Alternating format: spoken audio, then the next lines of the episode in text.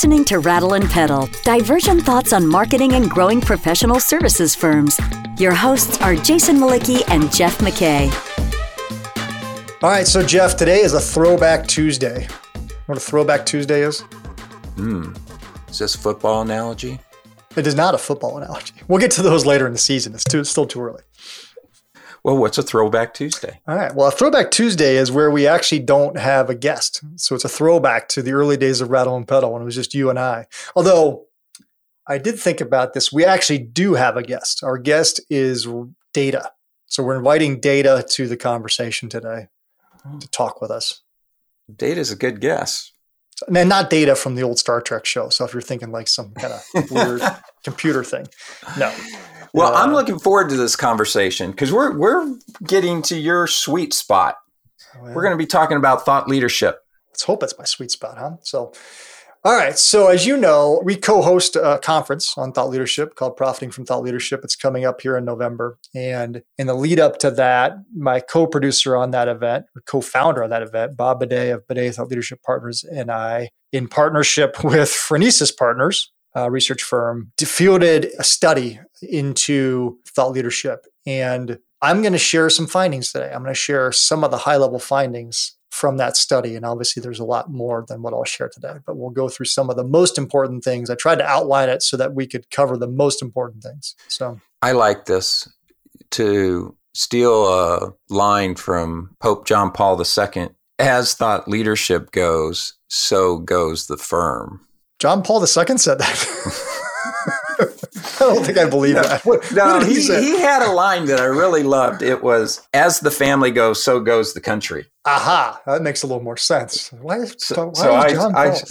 I, hey, I liked it because it's so, I love John Paul. I really believe thought leadership is at the heart of every firm. And I think a firm rises and falls to a large degree on its quality and quantity of thought leadership and the attributes that allow a firm to drive thought leadership. The thing I like about the study is we're going to get behind some of those drivers, but more importantly, how that thought leadership is linked to the marketing, selling, and delivering of, of services in the minds of clients. Yeah. Well, real quick before we move on, I, am sure you're fully aware that Pope John Paul II, I believe, is the first and only Polish pope, right? Isn't that isn't that his claim to fame? Yes, I believe you're right. So I wanted to give a shout out to the to the Poles. All right, so real quick, we were planning this conference for this year, and we were deciding it's like year six on this thing. Are we doing this thing? I said, look, there's enough content out in the world. I, I, don't want to do anything around just, I don't want to do another content conference. I don't want to talk about content. I don't want to like be content marketing world mini. Like I'm done with that. Like if we're doing a conference on thought leadership, we've got to focus on how do you actually get at real breakthrough ideas? Like I'm looking over at my shelf here and I've got a, I've got like seven books. I kind of got rid of every book that wasn't like really meaningful to me. There's like seven there. Good to great. Influence, the Intelligent Investor, Built to Last, Wired to Care. You know, so like there's a handful of books on that shelf that are super meaningful that either change my worldview or that I use them. I think about them all the time and everywhere I work. And to me, that's the essence of what thought leadership is about. So it's like if you're really trying to change the marketplace conversation or own the marketplace conversation, or literally you know, create a whole new offering, a whole new sector, a whole new way to solve a problem that never existed. Maybe you invent a whole new problem. I mean, sometimes like that even happens, right? I didn't even know that was a problem. So that that's kind of where I wanted to go with it, you know, like cut to the essence of like, how do you do that? And that's what I looked at the research. Is I said, Bob, I want this research to give us those types of answers because I don't want to just write another white paper. The world needs another white paper like it needs, you know, the proverbial, you know what. But breakthrough insights, you know, there's always a market for that, right? Somebody giving you something new, that's that's a different story. So thank you for saying that. I envision these words content marketing with a big red circle and red slash through it. So let's let's jump into the Salesforce no software logo. Yes, yes. Say no to content marketing. Yeah. Say yes to thought leadership because thought leadership is marketing. Thought leadership is sales. Thought leadership is delivery.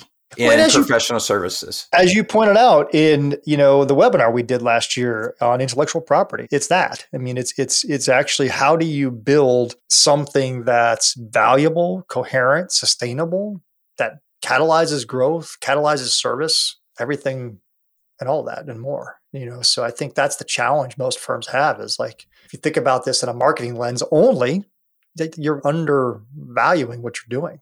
Let's jump into this. Let's ground two things. Okay.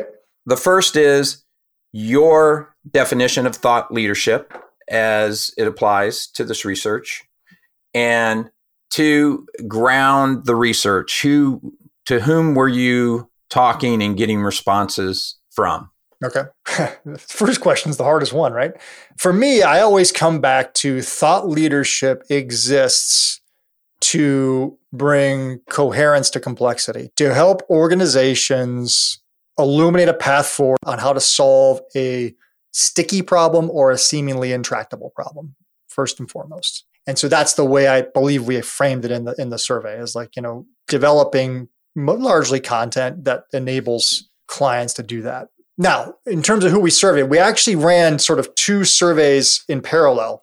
Survey one was to 152 executive decision makers. So, folks that use thought leadership with some regularity to solve their most strategic business problems. And there were largely big companies. So 44% came from billion dollar plus organizations and half of them were in North America. So most of them were in North America, but some were in Europe and Asia, and some in smaller organizations. There was no organizations under $50 million in that data set. So it was only companies that would be of enough scale that the assumption is that they would hire, you know, let's face it, consulting firms, technology firms, the types of organizations that tend to produce television. And that cut across sectors, financial services, CPG, retail, tech, automotive, telecom, life sciences, you name it. And then the parallel track was a study of 163 producers of thought leadership. So consulting firms, IT services firms, technology firms, financial services firms that develop thought leadership for whatever the priorities we've talked about today. And that slice was obviously a wider range of revenue bases. I'm looking for that data set real fast if I can find it. I don't know if I have that handy.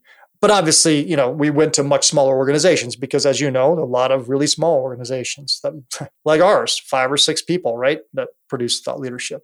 And then, and a lot of the questions were, were paralleled, right? So a lot, a lot of times we were asking questions that in a very similar vein to try to expose gaps between the way that clients are thinking about these things and the folks responsible for developing thought leadership are thinking about these things. All right. So that's the Audi audiences. Audiences. those, those, are the audiences. Audii? The audii? Audii.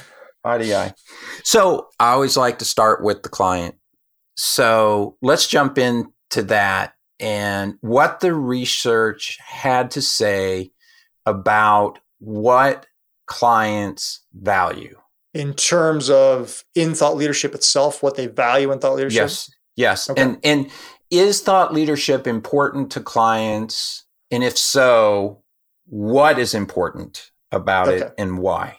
All right. So let's start with its importance. And the answer to that is that yes, it is widely seen as very important. So on a scale of one to five, five being extremely important, the average response was 3.9 across all industries. And there was not great variability. So even though you might hear your clients say, well, J- Jason, we sell into manufacturing companies. They don't value this stuff. We sell into whatever, whatever. There's actually not that much variation there. In fact, oddly enough, the, the, the industry that valued it the most was industrial manufacturing, which is interesting. So, but that variation was like 3.74 to 4.01. So it was such a small margin to be really not even that important. So it is important to, to, to clients, or I should say, it's very important on average to clients. And I think that the, the, the, reason it's important, we, we've talked a lot about in, in, presenting the research findings so far, is we just believe it helps bring, as we said at the opening, coherence out of complexity. So it's, you know, with so much changing in the world and so much going on, clients are just looking for clarity on, on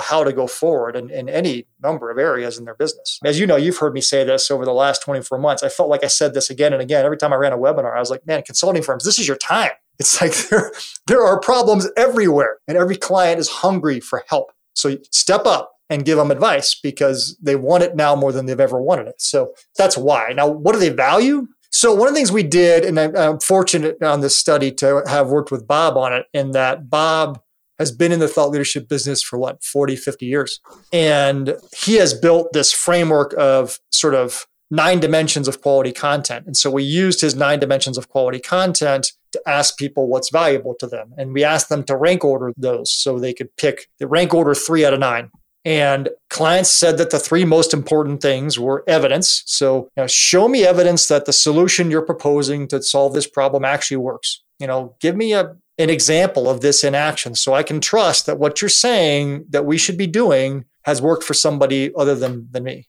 I'm not the guinea pig. I don't want to be the guinea pig. Depth of knowledge and how to solve it. So I come back to this notion that you and I both have talked about that Jeff DeRocher shared, who used to be the CMO of RHR International. That's how I knew him. We met him at AMCF a decade ago. And he always said, Jason, my goal is to build a body of work around, around a problem. And so this idea that it's not just a one and done. There's not like one article written by somebody somewhere and, that, and that's like, oh, okay. There's just this, there's, there's, there's just, there's depth of knowledge and that depth is very clear, you know, that it's multidimensional, whatever. And then the third piece that they said is most important to them is feasibility. Just the idea that, okay, how do I actually get started? Like, how do I, yeah, you've got a great recommendation on how to solve this problem, but how do I get out of the gate? How do I take the first steps? You know, is there a clear path to adoption?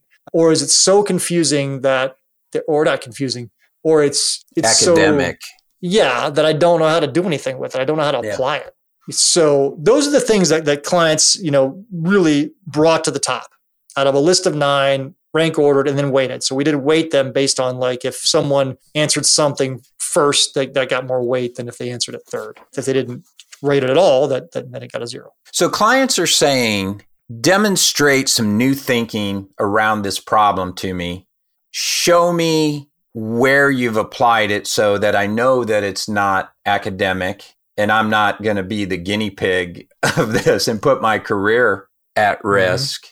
And then bring pragmatism to the yep. table. That's what feasibility to me is is pragmatism because there are I think firms out there that are just too pie in the sky with their use cases or hypotheses that it's it's just too risky for people to, on average, to engage. Well, I think you make a great point there, in that if you stop and think about the purpose of thought leadership for the client, it one of the most important things is to reduce risk. Mm-hmm. You know, so it, you actually mentioned, you know, a new solution. So that, what's interesting is that the clients are less concerned about it being novel than they are with evidence. So novelty was like the fourth thing. So that was the thing. Like they're basically saying, at least I believe they're saying, look, I'm more interested that the solution will actually solve the problem and that there's evidence that it will than it being a new way to solve it. I push that to it's like, I want a better way. I don't care if it's 100 years old. I don't care if it's relatively new. I just want a better way to solve this problem. You know, it's funny that you say that. As, as a CMO, one of the lessons and hard lessons that that I learned and why technology became so important to me way before technology became so popular and we have Chief Martech and in all of that is that I learned that the novel idea, the new idea, the idea that breaks through the noise, if you will, and I think that's where novelty plays a part is mm-hmm. it gives you the ability to break through uh, the noise is the idea that I've never heard or seen before, right? And speed to market is so important because in professional services, these solutions and this thinking are, are very fungible and, and people can steal ideas and jump into market fairly quickly. So getting to market very fast with these attributes that are important to clients is critical from a marketing and a sales perspective. And I think you never know where a a buyer is coming from. Have they seen something or have they not? If I'm there an hour later than my competitor with the same idea, my idea can seem old. But if I'm there an hour yeah. earlier, it can seem new. And I mean, that's an extreme example. There's other things that go into that. Just think about some like movements. I'll call them movements. Challenger sale, I, I would lump in this. I remember the first time someone walked into my office and said something about the Challenger sale to me. And I was like, oh, that's interesting. Tell me a little bit more. Right. And I, it was new to me. And to your point, I was interested. I was curious. Now, 15 years removed from that interaction, if someone walked into my office and said, well, let me tell you about the Challenger sale, I'd be like, oh, come on, you, need to leave. You know, are you that out of touch? now, if they walked in and said, you know, now let's talk about, you know, how you approach the sale and they were weaving in pieces and elements of the challenger sale and they were layering on top of that like their own way of looking at it then and then now that's novel right? Now it's like okay here's a different way of thinking about this. And and that's the way i've actually kind of framed Sinek's work lately simon Sinek's work. I mean when he first kind of burst on the scene with start with why i wanted to just roll my eyes. I'm like this is ridiculous but lately it's been coming back to me in different forms from different people with more coherence around it. And I'm like, yeah, this makes total sense now. And I think a lot of that's the purpose driven company movement right now. It's playing out, right? That you and I've talked about. So I, I, love the way you put that. It's like it's there, there's timeliness and then there's like structure and there's some balance of the two that you have to get right. You're listening to Rattle and Pedal, divergent thoughts on growing your professional services firm. Your hosts are Jason Mlicki, principal of Rattleback, the marketing agency for professional services firms, and Jeff McKay, former CMO and founder of strategy consultancy Prudent Pedal. If you find this podcast helpful, please help us by telling a friend and rating us on iTunes. Thank you. Now back to Jason and Jeff. So you interviewed buyers and you interviewed producers. You just covered what was important to buyers. What did producers assume was going to be important? Well, and that's where the gap is most interesting, I think. So the, the third thing on the list, you know, feasibility, right? We talked about this. So so clients value feasibility. They want to know this thing will work. You know, firms rate that number seven. So that's very low on their list of importance. What they put in third is, is coherence of concept. So I, I chalked this up. You and I were talking about this coming in, and I see it in firms all the time. They love frameworks, right? They, they want to wrap a model around everything. They want everything to have a, a pretty view of reality that sort of like washes away the noise and just says, here is the beautiful framework that describes everything that's going on. And clients don't care that much about that at all. In fact, that's very low on their list. So it's sort of like if you're spinning yourself sideways trying to find the perfect two by two or the next two by two, I guess, right? The, the perfect framework to describe this thing maybe you should spend a little less time on that and a little more time on figuring out how to help a client get off the, the dime and, and, and get direction on where to start. That's my takeaway on that. Oh, wow. I've got a tinge of guilt and, and shame in what you just said do. there. Right. I love my frameworks for sure. And I've I've learned over the years that clients want to know, well, what are the steps to get to the result that I want? And the framework is the thinking behind the steps, but buyers want the steps. They don't want yeah.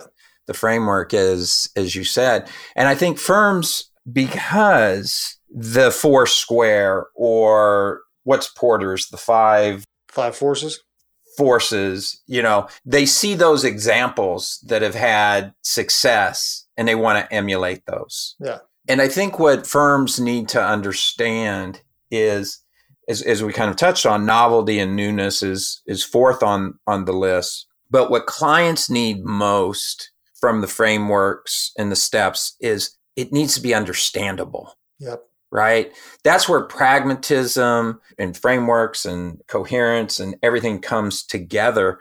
It needs to be explained in a way that the client understands it and sees the steps to the result. Yeah, it's funny because to your point, I'll just pick a random topic that's been playing out in our lives lately. And it's, you know, crypto, NFTs, DeFi, everything around that. And if you stop and think about whatever your your knowledge is on that, the first person you can probably think of is the person that made it understandable. There's a person in mind that I have that made that world understandable to me. And that's the person, that's the thought leader on the topic, not the person who had the most perfect representation or coherent framework on what's going on, just the person that made it uh, something I could wrap my head around and go, oh, I know what an initial coin offering is. I know what a coin is. Now I got it.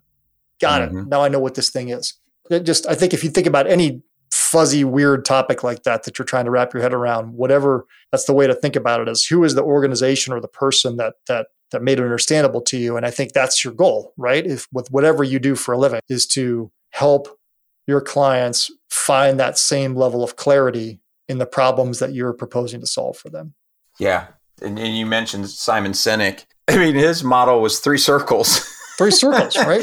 three circles, not really uh, complex, and three words that three of the five for, uh, of any story, right? You know, what, how, why, but just the way he articulated it. But not in that order, right? Yeah. Yeah. All right, so let's shift gears. So thought leadership over the years I think has traditionally been relegated kind of to this R&D novel idea demand generation perspective right? But I, I, think marketing and this is a good thing has has matured and we're looking more along the buyer's journey in its entirety. Where is thought leadership really being leveraged in new and different ways along the buyer's journey? Where do buyers want it? Where are producers spending their time delivering it? Yeah. So we tried our best to break it down into a, a, buyer's journey of some type. We ended up with, I think, eight dimensions or, or eight steps in a sequence, you know, sort of a hypothetical sequence of how someone might might buy something, right? We know that's, you know, I think Gartner's pointed out so well that it's not like that. It's a chaotic mess. And I mean, I guess the most important thing to, to, to echo is that they're using it at every point of that eight step journey from we, we said at the very beginning, identifying warning signs ahead. So, sort of you know, just sort of scanning the universe of, of ideas to what's going on out there that what could be a disruption point for us, all the way to the end of that journey being picking a firm. So their their clients are using it at every point on that journey. Where they're using it the most is actually at the very beginning. So identifying warning signs ahead. So this idea of keep me informed. You think about what I think firms like McKinsey and tier one firms do so well as they keep people informed of what's going on around them and just sort of keeping their head up above the horizon. And then where they actually use it the most is in determining the best way to solve a problem. So it kind of comes back to what we talked about just briefly before is that that's sort of the moment in the journey when once they've framed a problem and they're trying to figure out how to solve it is where they're leaning on thought leadership the most. So one way to think about this is clients need a little less help understanding the problem and they need more help in figuring out how to solve it. And as we've talked sometimes, maybe not with thought leadership, but with some of our guests, help on aligning against the solution, getting everybody unified that we need to solve this and here's how we're going to solve it, which is also sort of like rated third. So I just thought it was really interesting. I kind of, in my mind, I've kind of picture it like a donut. It's sort of like, you know, earliest stages of buying, they're they're leaning on thought leadership. Later stages of buying, they're leaning on thought leadership. But in the middle, they're leaning on it less, which I thought was really fascinating. Yeah.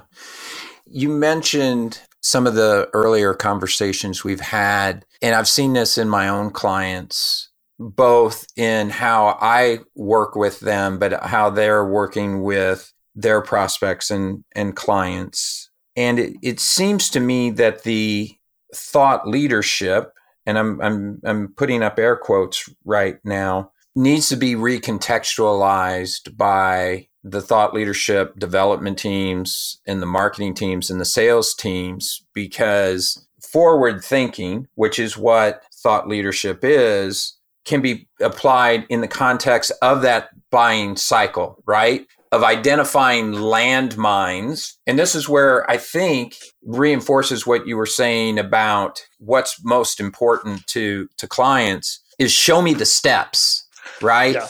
So the steps include, well, A, B, C, and D in basic project management. But what are the risks between steps A and B? And what could bring this project down and what needs to be managed around each one of those steps?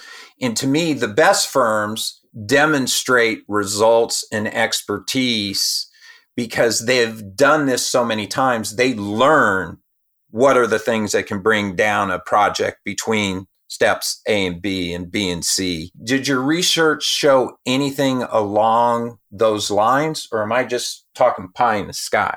I mean, we didn't really query in the way I think you're suggesting. I think you're leaning into use cases a little bit, sort of like how, if there's thought leadership research done on a burning problem or a burning platform, then how do we bring the solution to market, you know, end to end from creating demand and interest about, about how to solve it to literally steps in the delivery of solving it that might be used in the sale, right? I don't think we got that granular. I, but I do think that your point is accurate, which is that the best firms are thinking much more granularly. I think that there's a overly simplistic view that thought leadership equals demand gen, right? Mm-hmm. And that's it. And Bob pointed this out when we had him on. You and I have talked about it. It's like thought leadership is about, you know, bringing coherence to complexity and scaling a solution around that, right? So it's one thing to say this is the way to solve it, but then it's another thing to actually build an entire organization that's capable of solving it at scale. And that's what should come out of an investment in thought leadership, right? Is the ability to do that. I don't know if that makes any sense. It makes sense. All right. So I know you're going to say we're coming to time. So I want, I want to, yep. I want yep, to get to some other big questions. Okay. That I have. You said that you interviewed a whole litany of producers across uh, several different industries of professional services. Were there nuances in the industries in terms of the thought leadership's value or power or situations where thought leadership's importance stood out? Yes.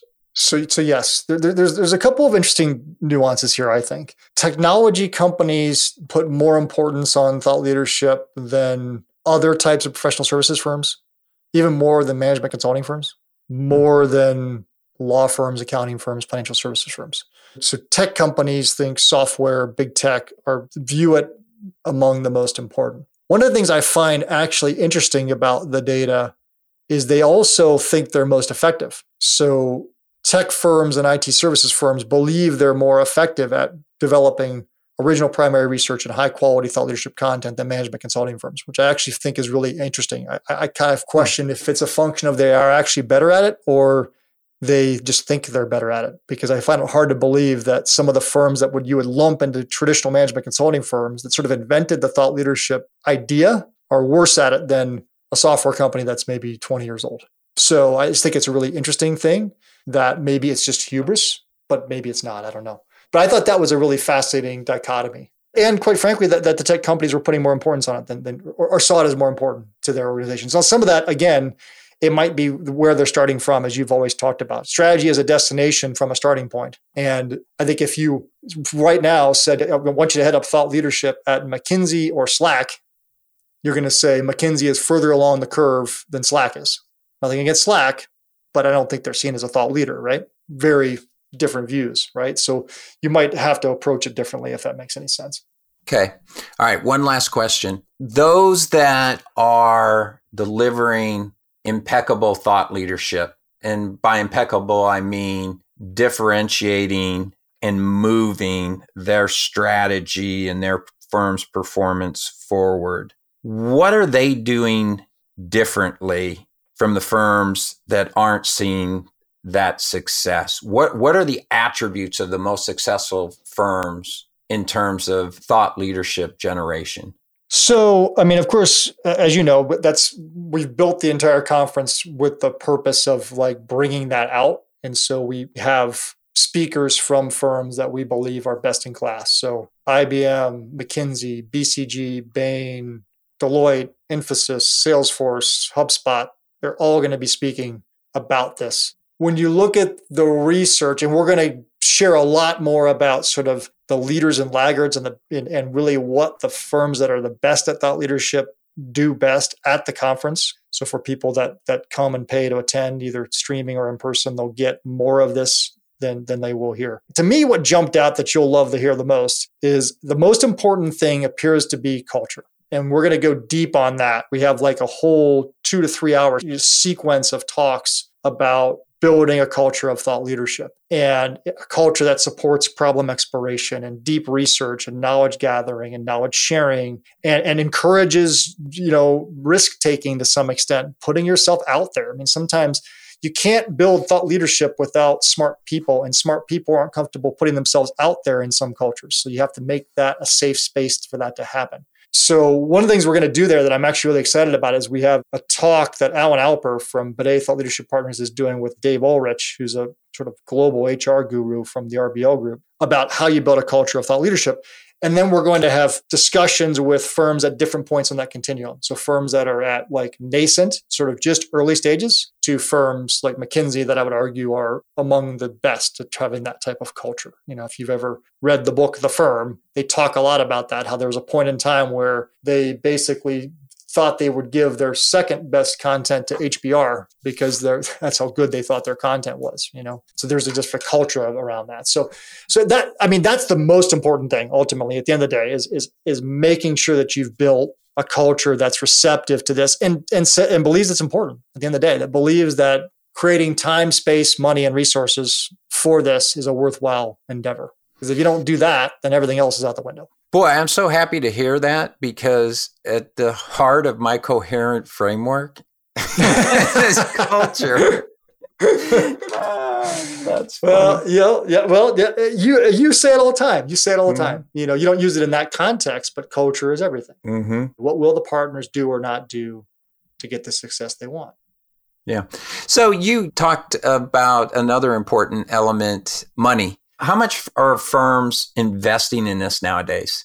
A lot more than they used to, from what we can tell. You know, so we ended up with five to seven percent of revenue was the, was the swing, with consulting firms spending six and a half percent of their revenue on thought leadership, and that's just the research, exploration, content development. That's not even the marketing muscle that's put behind this stuff. And notably, one of the things we looked at was we used to do these research studies back with the Association of Management Consulting Firms years ago, and when we did it in 2016 with them, it was like 1.9%. So it's basically tripled in, in the last five years, seven years. Wow. So it seems like there's an arms race on to, you know, to, to, to kind of out, not outspend, but certainly be the thought leader on a wide range of topics. So, so yeah, companies are spending more than they used to. There's no doubt about it.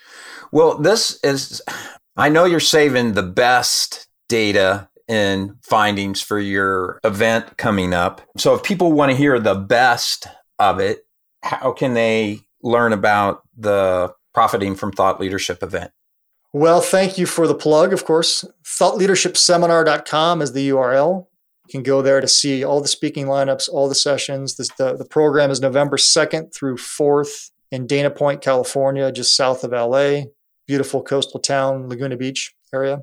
And the first two days are best practices programming. And then day three is a training, immersive training session for a smaller group of folks.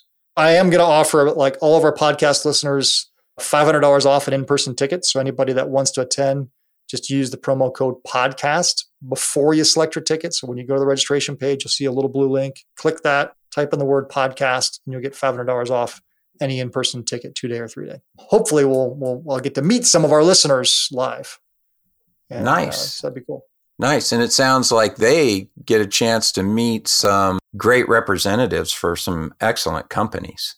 Yeah, I mean the speaking lineup's unbelievable. I mean, honestly, I mean, I think the one thing that I hear people say over and over again, though, and we and I did a post on this recently in terms of what they value, the people who have attended this thing in the past, because this is year six, right? Usually what they say, it's the people around them, it's the peers, it's the people that the networking, the people they get to know and the chance to just talk about what they're struggling with in marketing a firm. And what I've seen is that the audience reflects the speakers, but usually in smaller to mid-sized organizations. So it's sort of firms that are aspire to be more like some of the firms that are up there, at least on this dimension, maybe not all dimensions. And so you're going to find your peers there. If you're a you know marketing leader or a editorial or content leader in a professional services firm, you're going to find a lot of your peers in that room to share challenges. So it's pretty cool. Well, Jason, Throwback Tuesday was a lot of fun. Yeah, thanks for doing it. I really appreciate it. All right, buddy. Thanks for joining us, Data. See you, buddy. See you. Thank you for listening to Rattle and Pedal divergent thoughts on marketing and growing professional services firms. Find content related to this episode at rattleandpedal.com. Rattle and Pedal is also available on iTunes and Stitcher.